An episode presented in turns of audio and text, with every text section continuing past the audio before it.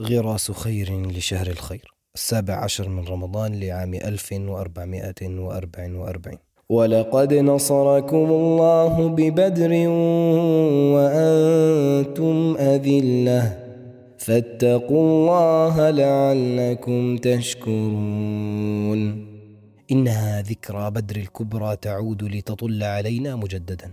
وفي تجدد الذكريات تجد النفوس سلوتها وتأنس القلوب وتعيد النظر مرة بعد أخرى في سير أمجادها وسجلات أبطالها. فتعرف أن الخير باق في أمة محمد صلى الله عليه وسلم ما بقيت السماوات والأرض.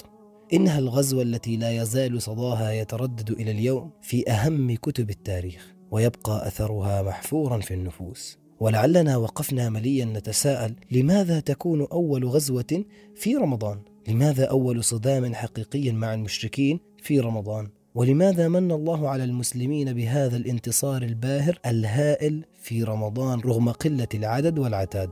إن المتأمل في أسباب إنزال الله نصره لعباده يوم بدر رغم قلة عددهم وعتادهم يجد أنهم قد حققوا النصر على نفوسهم اولا فاستحقوا بذلك نصر الله لهم ولا ينصرن الله من ينصره إن الله لقوي عزيز. ففي رمضان ينتصر المسلم على نفسه الأمارة بالسوء ينتصر الإيمان على الشيطان ينتصر الإخلاص على الرياء ينتصر الصيام على الشهوات واتباع الملذات تنتصر الأخلاق الحسنة على الشح والبخل والاثره ينتصر اجتماع الأمة بالصيام على الخلاف والفرقة ينتصر الصبر والإرادة على الضعف والهوان والذله شهر رمضان يمنحك فرصة لتغيير ذاتك والعودة بها إلى الصفاء الذي جبلت عليه. ها هي أيام الشهر قد تتابعت ولياليه المباركة قد تلاحقت وها نحن بعد أيام نستقبل العشر الأواخر أفلا نجتهد ونري الله من أنفسنا خيرا فنستحق نصرا. ولعلنا نجعل من ذكرى بدر في رمضان درسا نقف عنده ونستلهم منه ما ننهض به من كبوتنا ونسترد لأمتنا مجدها وعزها. اللهم لا ينصرف رمضان إلا وقد فرجت على أمة الإسلام ما تعيشه من الجهد والبلاء